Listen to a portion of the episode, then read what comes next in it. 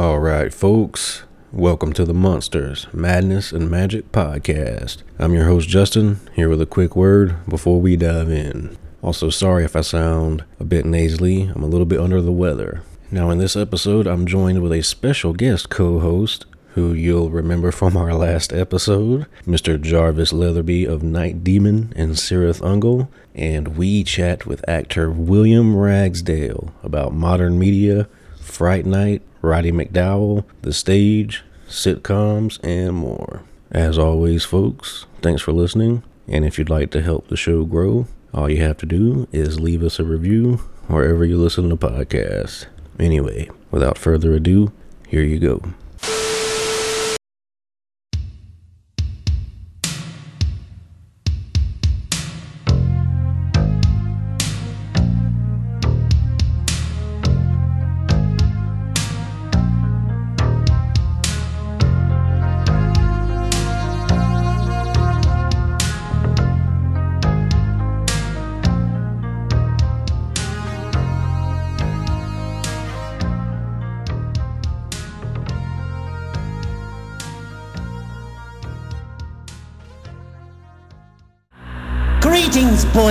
Ghouls. This is your comrade, the Crypt Keeper here, reporting dead from the sanctuary of the strange. Tonight's macabre myth is a fright-filled feature, one overflowing with monsters, madness, and magic.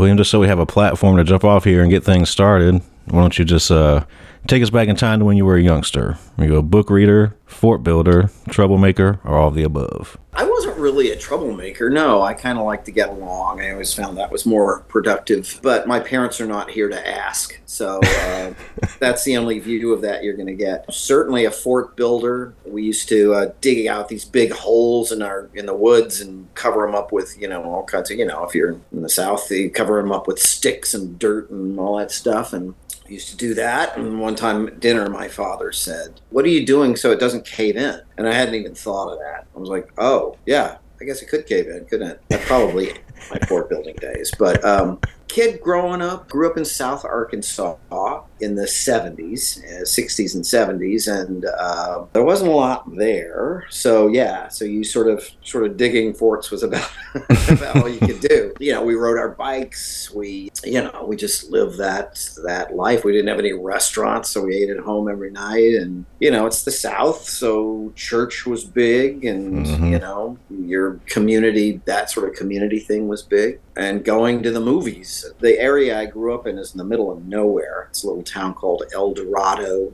Arkansas. El Dorado, if you're from there. And um, they, it's not close to anything.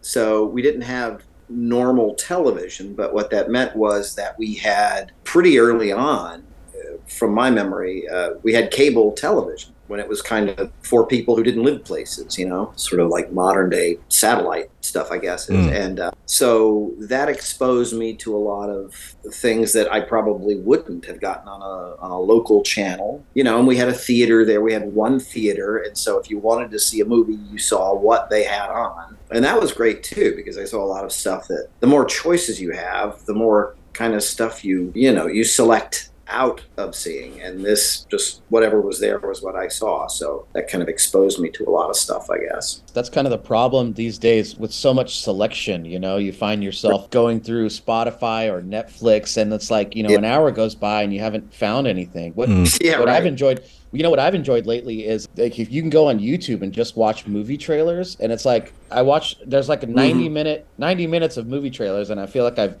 I've just and the movie trailers these days, it's a lost art. You know, before you, the movie trailers were great, where where you would mm-hmm. they would actually create, have somebody separate that didn't make the film create the trailer and Right. kind of like it's just something cool that maybe wasn't even in the movie, you know. But now it's like you could watch 90 minutes of movie trailers and it's great because you usually it takes me 90 minutes to find a movie on Netflix. Now I feel like I've just watched 30 films and I have the rest of my night.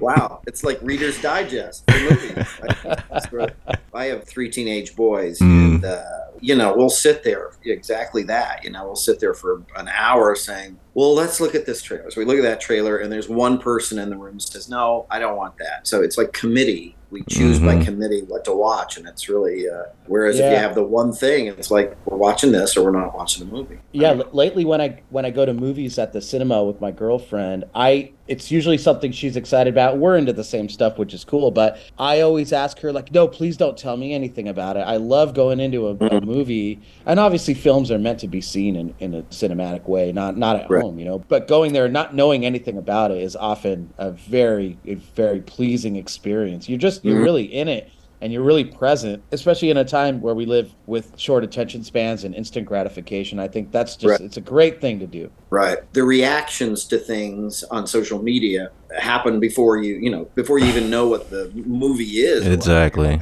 I heard that Yeah. was terrible, but you know, yeah, People have made their That's minds okay. up before they see the movie, it'll you know. it'll be old news by Monday. Anyway.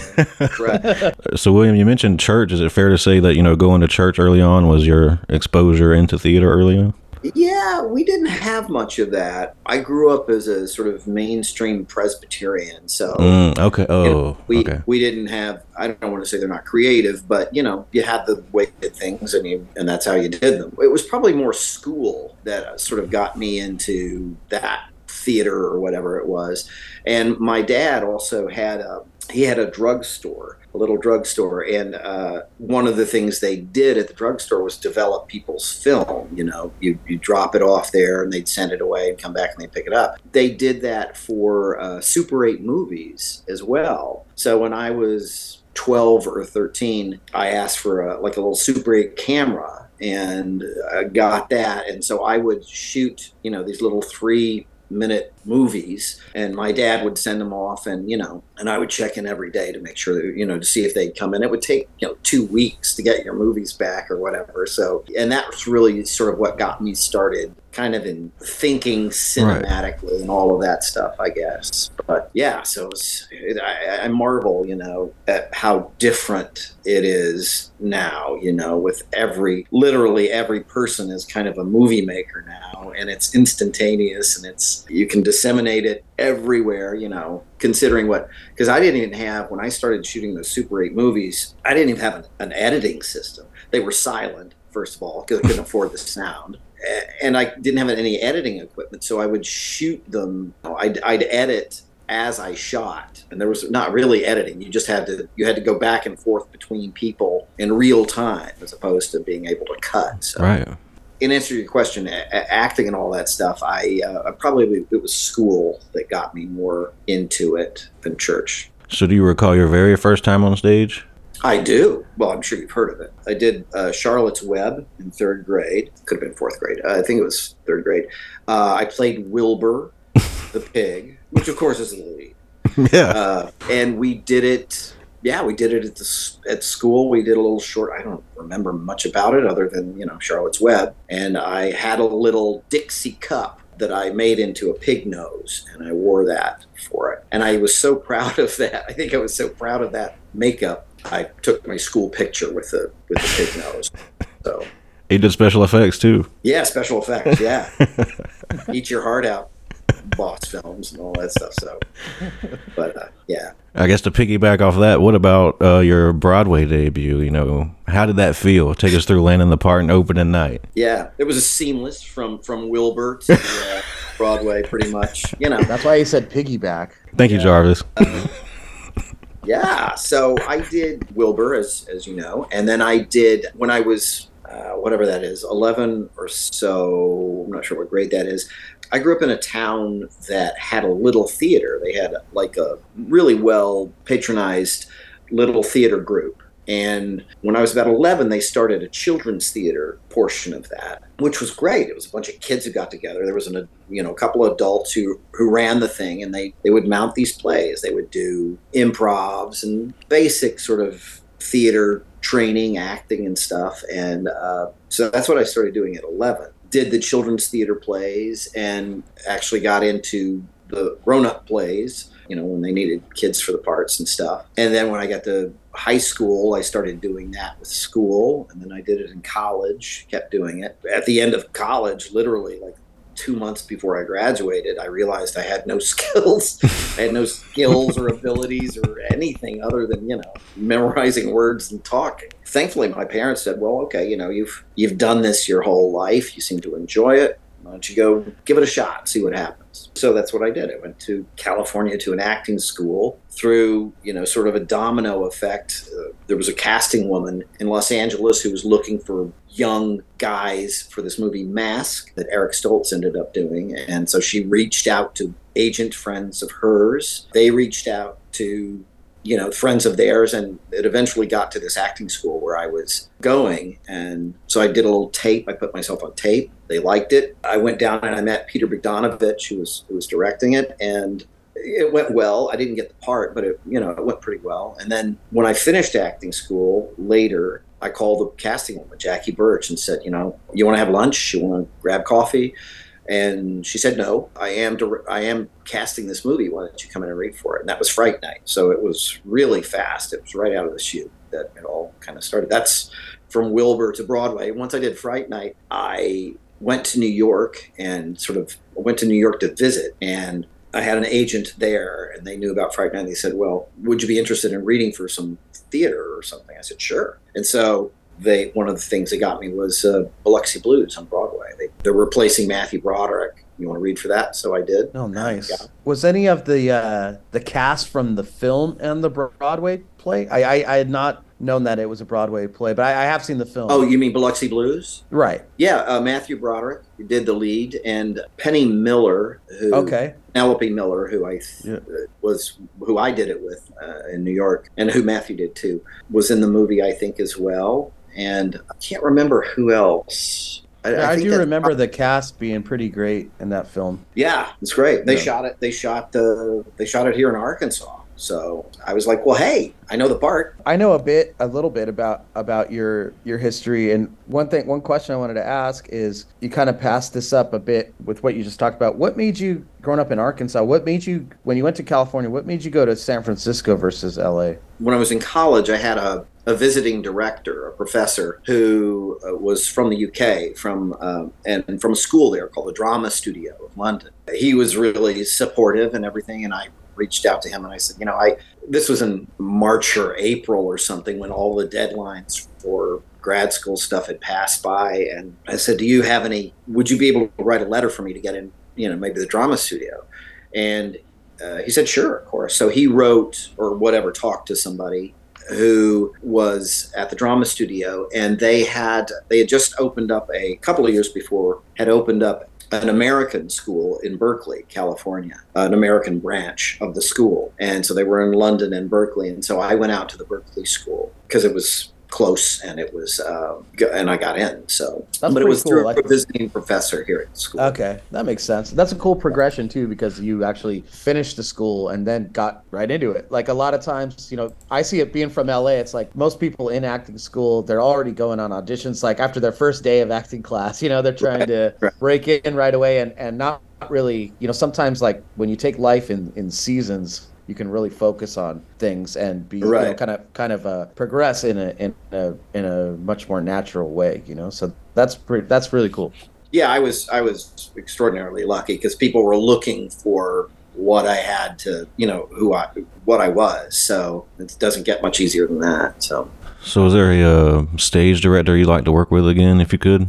Yeah, I mean, yeah. I worked. One of my last plays was with this guy, David Cromer. Cromer, who uh, is a New York director. He won a Tony for the band's visit, and he's a great director. He's he's still up and at it, and yeah, it would it would be fun. I mean, I worked with uh, Gene Saks on the Biloxi Blues and Broadway Bound, who was you know kind of a legend, and, and that was great. I worked with um, Stephen Sondheim and George Furth. I did a I did a play that they had written a while ago, and a while ago, twenty eight something years ago now. And that was great. That was fun. So yeah, I mean, I, I love theater. I love to, get in there and mix it up and stuff. So a lot of the a lot of the people that I've done plays with are you know no longer with us. So the disadvantage of aging. Method acting is a term we hear thrown around a lot, and I've spoken to enough actors to know if you ask, you know, one actor what method acting is, the next one's going to have a different answer. So, what does mm-hmm. the term mean to you, and what's your method? Well, my, I mean, I, I think of it as mostly like Stanislavski, Konstantin Stanislavski. Uh, you know, and it's just sub just being a real person in these situations. I mean, his whole the crux of his whole method is what if, and he says that's the magic word for him. If I was in this situation, what would I do? How would I react? So you're really it's really based on reacting as a human being and, and putting in that situation. His method, you know, was conceptual. If I was here, what would I do? You know, he didn't say go out and you know fish for crabs if you have to play a fisherman. You know, go out and do that for six months or something like that. But if you have some sort of, of, of equivalent experience in something that you can transfer it, you know, that's that's sort of what I do. I don't I don't uh, necessarily live it. Yeah, to be to have as much information as you can about it is really important. To do background research and all of that. How deep do you go personally with your characters? Do you keep a?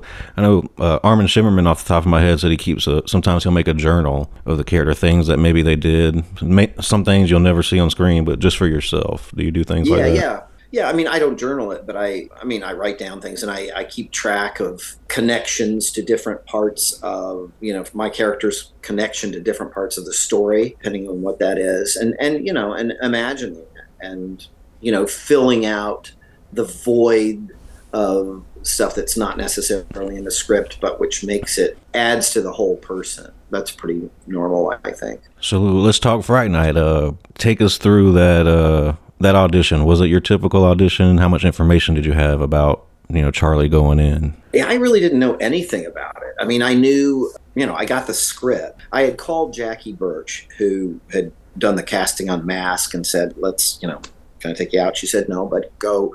Come by and read for it. So I came by and I read the script uh, or read the scenes and stuff and did well enough. And so they gave me a script and I read the script and, you know, and it was, I thought it was fun. I thought it would be a great little summer movie, you know, it would be a nice intro for me as a movie actor and stuff. And that's, I mean, I didn't think, oh, this is going to be Fright Night that people will still remember, you know, 30 years later. I, I, I think, and I think the people making it, uh, at least the studio, you know, thought it was going to be a, a good little cheap uh, summer scary movie for the kids. I mean, that's what they did. That was the that was the season. You know, in the '80s, they would make something scary for summer for kids to go to over and over again. Yeah.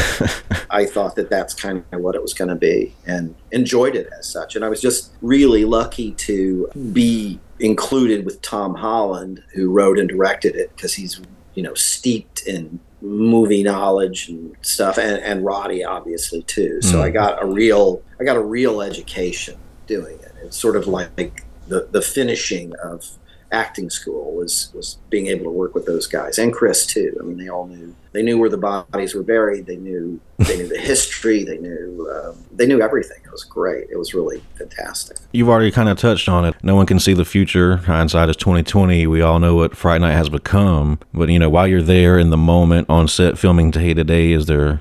Can you get any sort of sense of that in the work while you're there? That you're working on something special. I mean, we just got along really well. You know, it, it started with Tom, of course, uh, who wrote and directed it. So he was he knew very specifically what he wanted. He knew he storyboarded the whole thing out meticulously. So it was like being on a tightly run ship. You knew your job. You knew where you were going. You knew what you needed to do, and you know, and that was great. There was no sense of which I have encountered since then you know sort of like what are we doing? What's the goal you know? Mm. What's what's what are we all feeling here? You know what's are we all on the same page and stuff? So so that felt great. And we also rehearsed. We had like two weeks to rehearse on a soundstage. You know they taped out the footprint of the sets. So you knew you know when you turned a corner that's where the corner was you know? And you could sort of envision then if you were seeing something for the first time where you saw it what you were doing you know who was on the other side of the wall. And and that was a real luxury you know because usually you just come in you haven't even seen the set. You just come in and say oh that's that those are the stairs i go up. Okay. So this was really really well planned out. And that helped a lot. You always hear from uh, directors, especially writer directors, that you know rehearsal is key. You know, if you have two weeks of rehearsal, that's like a year.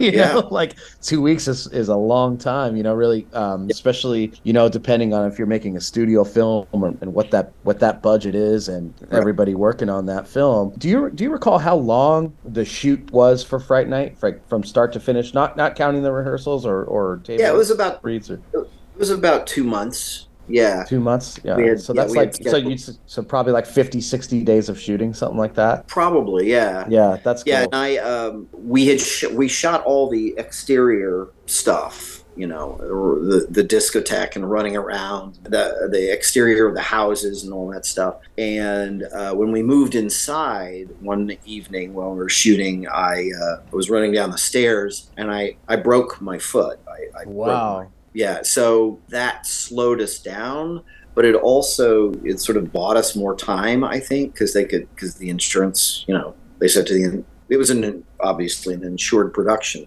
so they Sure. said we're going to need more time with it because one of our actors is injured which you know kind of gave them a little bit of a cushion i think to Yeah, absolutely. to, to, to get things just right Yeah, Just absolutely. Wanted it. yeah so we ended up going over a little bit from what they had scheduled So, so you, you basically didn't get treated like the Tin Man in the Wizard of Oz. I don't know if you know that story, but yeah, where you know, they, they the guy ended up with like silver paint in his eyes and like was like on his deathbed in the hospital and they're like, Yeah. gotta roll on. Like Yeah. paint a new guy. That's that's funny. Uh you know, yeah, I gotta admit, uh the reason I'm on this interview as a guest as a co-host, a guest host, is because Fright Night is my second favorite movie of all time. Oh, and Oh, I awesome. can't tell you how many times I watched it. Yeah, But, it really uh, holds up. You know, you. Yeah, you, I mean, you- I do the same thing when I see it come on. I'm like, oh, I just want to see this scene. I just to see. yeah, and it goes into the next thing. You're like, oh, Yeah. oh, this is a good one too. I want to see. I So, mean, it, the pacing of it is is fantastic, and you know, I can't give Tom Holland a, enough credit too for just. I mean, he kind of put everything you'd ever want in a horror monster. Yeah, every, yeah. every he's every it has every element in it, and it's very well executed. I gotta say, so I was born in 1981, so by the Okay. time Fright Night had come around to me, you know, I mean, I wasn't, I hadn't seen it as a theatrical release or when it first Mm. came out. I did see it when I was fairly young, but prior to knowing that the film existed, I had watched The Princess Bride about a hundred times. um, I had seen every episode of Married with Children, and one of my favorite Fox shows was Herman's Head. Um, oh, okay. watched that right. like after in living color, you know.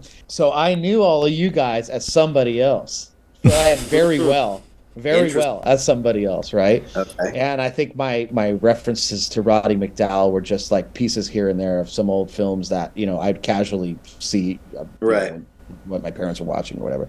So that's how powerful of a movie it is, and that's Mhm. how that's how well written it is and well executed, and that's how great the performances are. Is that I was able to. You might think that you may be to some people typecast as Charlie Brewster for the rest of your life, but that's actually not true. Like to to somebody else like me, at this being one of my favorite films of all time, you know, it's like I came in knowing you and Chris Mm-hmm. and Amanda as totally completely different people, you know. So So how about that? it's, yeah, so that is. I just wanted you to know that that that there Well, is a faction out there that that loves this film. That does your other work does exist, and as as a first, right for me. And and Fright Night was so good that I was able to to forget about that and be in the moment of all the characters that you guys had had taken on for that film. So Oh wow! Well, great. Thank you. I appreciate that. And yeah, and that's a real testament to to Tom and his directing and his story too, because you're you know once you, you're sort of on that ride, you'll go. You know, you don't have to keep thinking about Prince Humperdinck or uh, Marcy Darcy. Right, you know, right.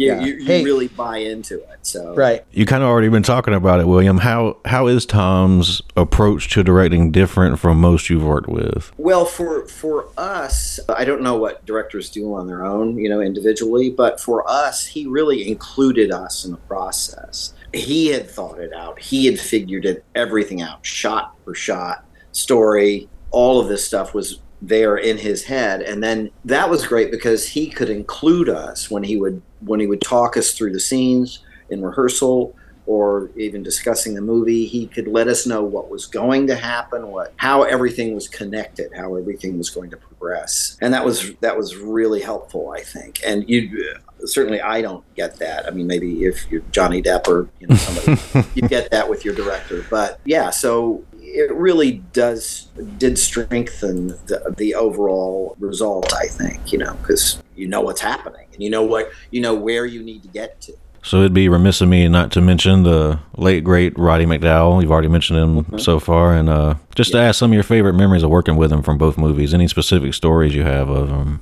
He was such a lovely guy. You know, he was he was generous. He was accessible. He was he had a sense of camaraderie. You know, he he, he treated you as an equal in the process. And Fright Night's a real ensemble piece, and he was just emphatically ensemble. You know, he knew that the relationships between the characters were were what served the film, and so there was um, it, it was egalitarian. But he also, you know, was a living history of Hollywood movie making. He he not only lived it from you know the late 30s to he knew everything about it. He was a fan. He was an historian. He was a documentarian. Yeah, so it's really true. He was you know he was graduate school for for all you know whatever else I had learned in theater and all of that stuff. He was really really a powerful player in that. He knew when we were on the uh, this lot called the Laird lot, which had been the old Selznick Studios and uh, Selznick Studios, and he knew what movies had shot in each soundstage, you know, and he would tell you. You walk past something, and he said, "Oh yes, that's where they that's where they shot Tara or, or something like that." you know, uh, the plantation, not Terror.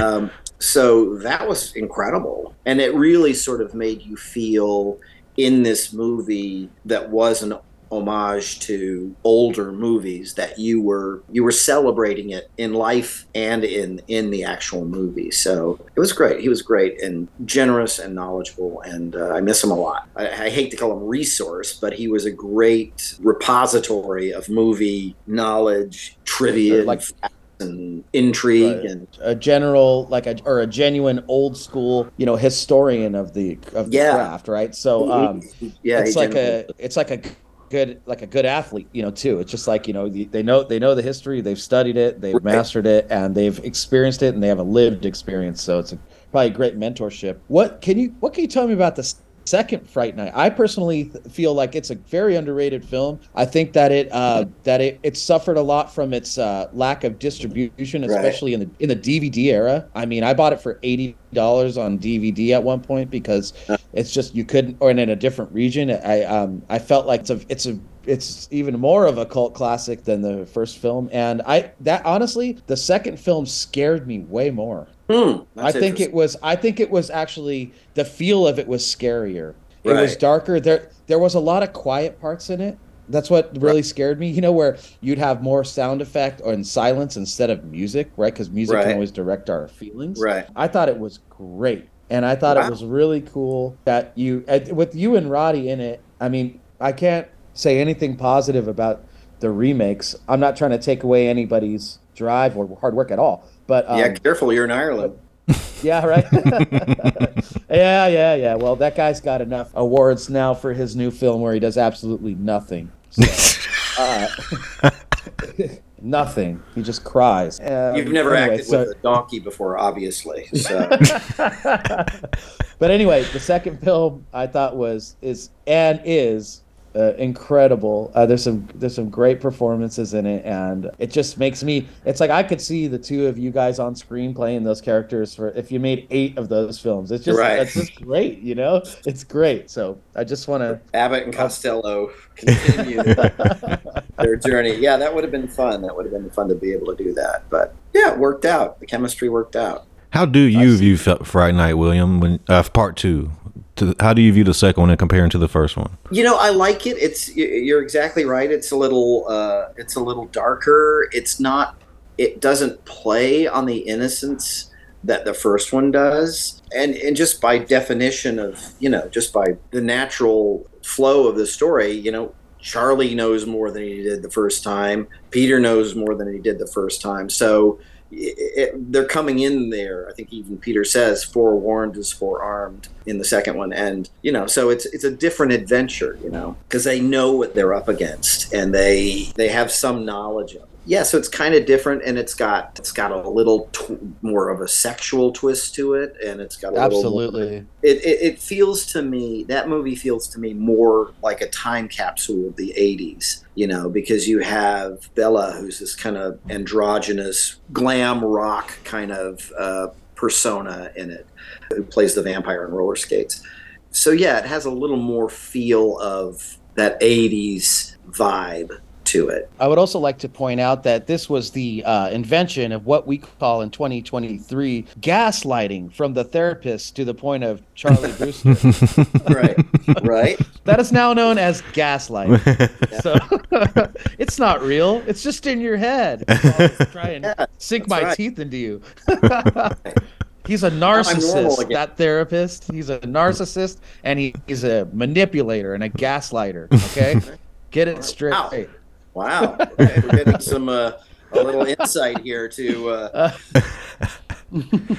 In between the first film and the second film, how far after the first one did you hear about the sequel, and did you guys know initially that Tom wasn't involved, and how did you feel about that? Yeah, as I recall, it was it was about two years later. I had gone out. I had actually gone out with Biloxi Blues on the road. I had taken it on tour, and towards the end of that, there were rumblings that they wanted to do another one.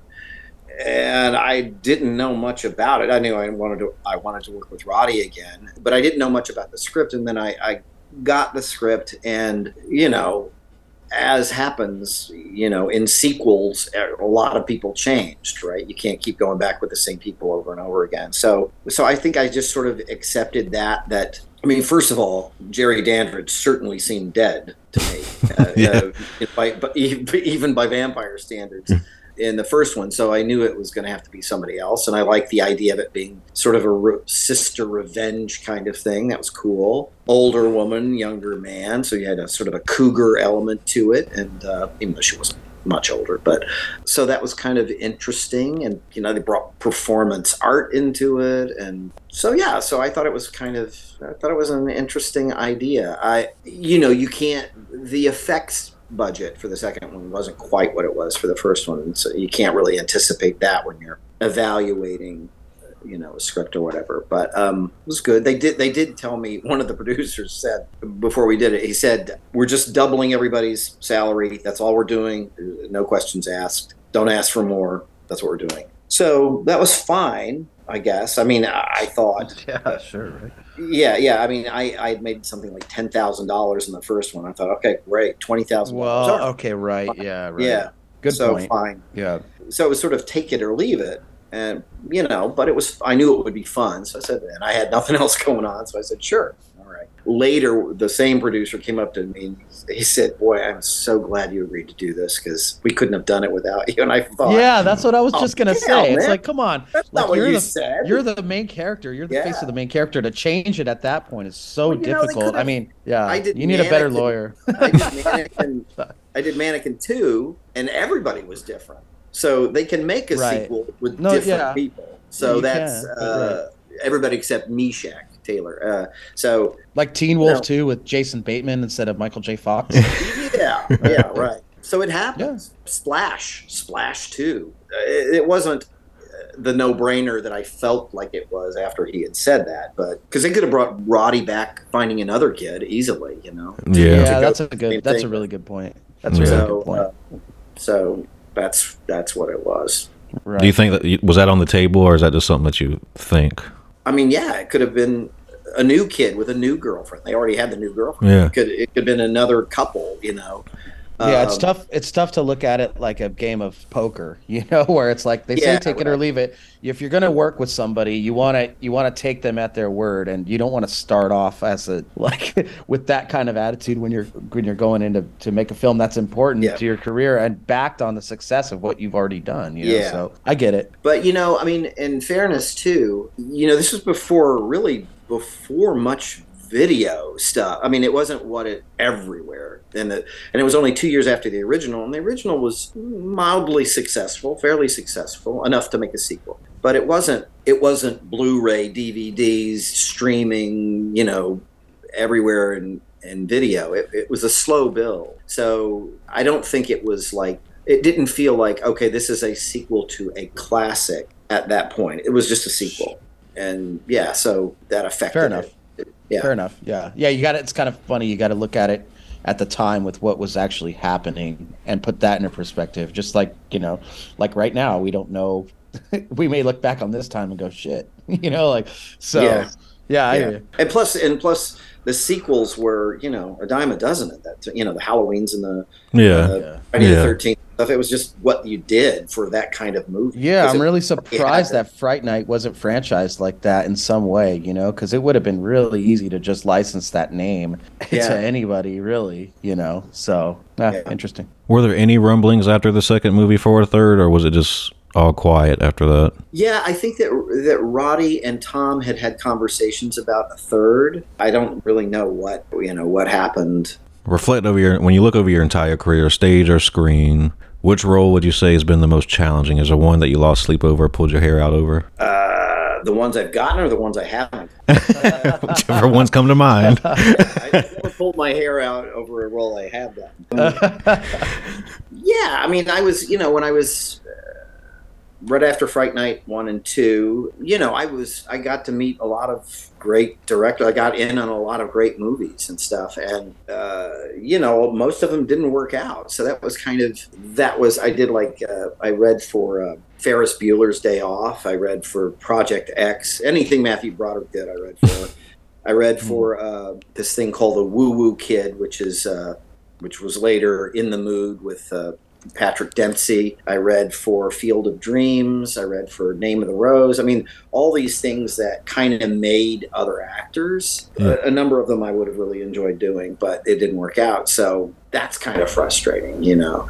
And um, Well, they didn't make Fright Night, especially so when, when. Patrick was on uh, Grey's Anatomy, you know, making whatever that was, two hundred grand a week. That would have been nice, but uh, you know, it's just not the way it worked out. So Shit happens. Um, I, I'd like to ask, just bringing it up to current here. You mentioned that you're in Arkansas. D- Are you directing or producing a play? Right. directing play, yeah. Okay, so so does this is this kind of a thing that you know? So you live you live in the, on the East Coast now. This so you're kind of coming back home to do Right. this. Is this in is this at all involved in the uh, Playhouse or the production company that you mentioned? Like when you when you were young, growing up there, is this something that you're doing on your own? What's what's the story with this? And you coming no, back it's a, home? it's a, co- you it's a, back it's home? a play at a college. I'm Okay. directing at my alma mater, uh, Mm. Hendrix Right. College in, in Conway, Arkansas. Yeah, so it's where I did theater in college, and uh, so they just invited me back to direct a show here. So yeah, That's so it's part of the it's part of the college and the That's great. their So that probably feels pretty cool to,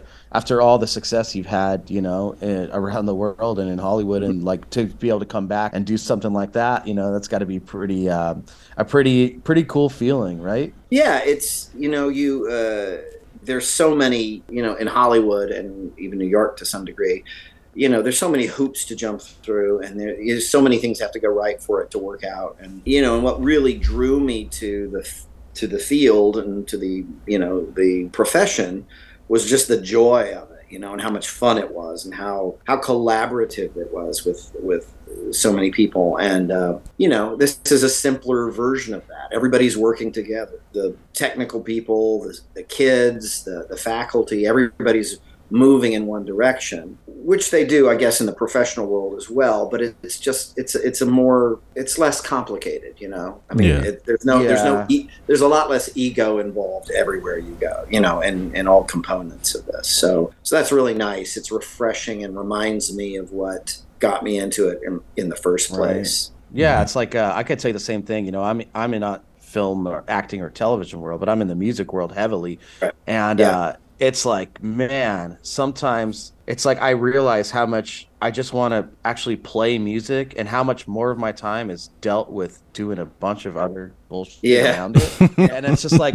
This is the stuff that when you're young, you look, you kind of like, you're like, oh man, people want to interview me, or like, you know, I get to um, go do go to an event, you know, or Yeah. yeah, like, and then when you when you're doing all this stuff, you kind of like, and then you start getting attached to results and stuff like this, and you you kind of forget, you know, why you did it in the first place, and sometimes it just makes you want to Yeah. go back and go, look, man, I just want to do the art of it all. That's what really made me happy, you know, not Right. chasing the dopamine hit of being praised all the time for what I'm doing, you know. Right. which it's it's a it's a hard thing, but it's uh it's an interesting thing to look to look back on later. Yeah, when you're you know when you're actually doing it, when when you're playing music, I'm sure, and when you know, or when someone's on stage and you're doing it, there's not you know you're not in competition with anybody else. You're just doing it. You're you're living that joy as opposed to you know working the system or people or all of that stuff. So it's it's just a purer experience, and it's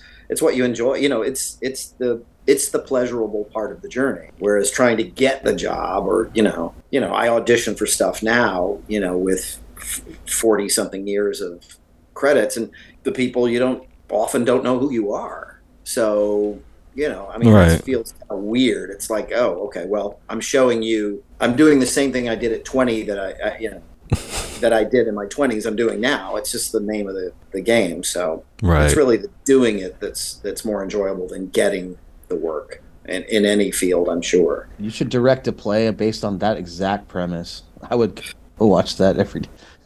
Yeah, yeah, It'd be awesome. yeah. Maybe so. Yeah. yeah. It's uh, they're doing uh, at the Arkansas Rep here. They're doing Laughter on the Twenty Third Floor, which is a Neil Simon play about his young days in early television, working with Sid Caesar on your show of shows, and the guy playing Sid Caesar in that production is Judge Reinhold. So you know. There's, there's all kind of meta stuff going on there. I think you know with uh, people revisiting their you know their early successes and the reality of what happens when you're doing it for decades later. So Sure, sure. interesting, but Well, William, I know we got to let you go here in a few minutes. So just to wrap it up, what's on the horizon for you? You know, where can people find you? What can people expect from you down the road? The, the the next thing that's coming up, which I hope people will look into, is I'm, I'm in this. I have a small role in this movie, uh, Renfield. Uh, Oh yeah, Nicolas Cage film. Yeah, Nick Cage and Nicholas great. Hoult. Nick Cage plays Dracula, and Nicholas Hoult is Renfield, his assist, unhappy assistant, and it's comedic. You know, it's it's very much got a, some Fright Night DNA in it. You know, it's sort of comedic. It's vampire. It's it's Yeah, the trailer looks look- great. Full of respect for the old school stuff. So um, I have a small sort of Easter egg like role in it. So I hope people will tune in. That, that Fantastic. starts in April. So I hope people will have a look at that. That's going to be a big one. I know it. It's got a lot of heat on it right now. Good, so, good. Yeah, it really does. Yeah, it's, It looks it's- great. It's going to be a good one. Yeah. You know, he's just born to play that role. He really is. he's a he's a huge movie fan. He's he knows the history. He appreciates the history, and he's he was constantly looking for ways to to to reference the old stuff. Everything from Nosferatu in 1922 or whatever that was, you know, to to modern day. So I think I think it's going to be really good. I hope people will see it. awesome. You were in Joe Hill's NOS4A2 too, weren't you? Well, you mean the uh, the TV show? Yeah, yeah, yeah. You were in there, yeah, right? yeah, Uh, yeah, yeah. I had a small That's a, that's just another vampire connection for you. Right yeah and, and that was funny too because i thought oh boy you know because it was a really small role and i thought okay well you know it was kind of weird i kind of didn't really i was nervous about being someone knowing i was charlie brewster and being in this little you know small role and stuff and you know i didn't want to make a big deal out of it or whatever but nobody knew the hell who i was. But on, on that set nobody had a clue. And i mean there was no there was no vampire reference at all towards me you know no one had had any sort of knowing comment or anything so you know Missed opportunity on their part. I guess. You know, I mean, it's better. You know, I think about it from time to time. It's it's better than being uh, Bob Denver or uh, you know Leonard Nimoy, where you cannot escape a character. You know, I mean, it's it's nicer that people are perfectly willing to see you as something else and other than what you you know you might be famous for or something. So that's that's the upside of it. So. But like I like I mentioned earlier, when you have you have a large body of work, there's more potential for that to happen. People come in, and even as a musician, somebody can somebody comes in on your fifth album when they're young. You know, it's like just like with the, how I discovered you guys, and and it was from stuff that was happening after your big break. You know, so uh, it, it's it, it's going to happen that way. Yeah, grass is always greener. Yep. William, we thank you a lot for giving us some of your time, man. We're not going to make you late for your next appointment. Right. Thank you Or very me, much. Don't make me. No, don't make drivers late either. You know, So, I'm yeah, free, I- so I really don't. I'd You know, like to- yeah, thank you for having me on here, Justin, as a co-host, and William. Thank you so much. This has been like a really like a somewhat of a fantasy of mine to talk to you kind of face to face, even though we're not here in person. And um, you know, I've seen tons of interviews. I'm a big fan, and I hope that you had a good time just having a real chat with us here. And I'm honored. So thank you. I did. I did. Thank you so much, guys. I appreciate it. Best of luck to you guys too. You too, William. right, you have a great ya. day, man. All right, you too. Bye. Bye bye. Take care. All right, folks. That's a wrap. I hope you enjoyed that chat with William. As always, thanks for listening, and we'll see you back next time. Monsters, madness, and magic.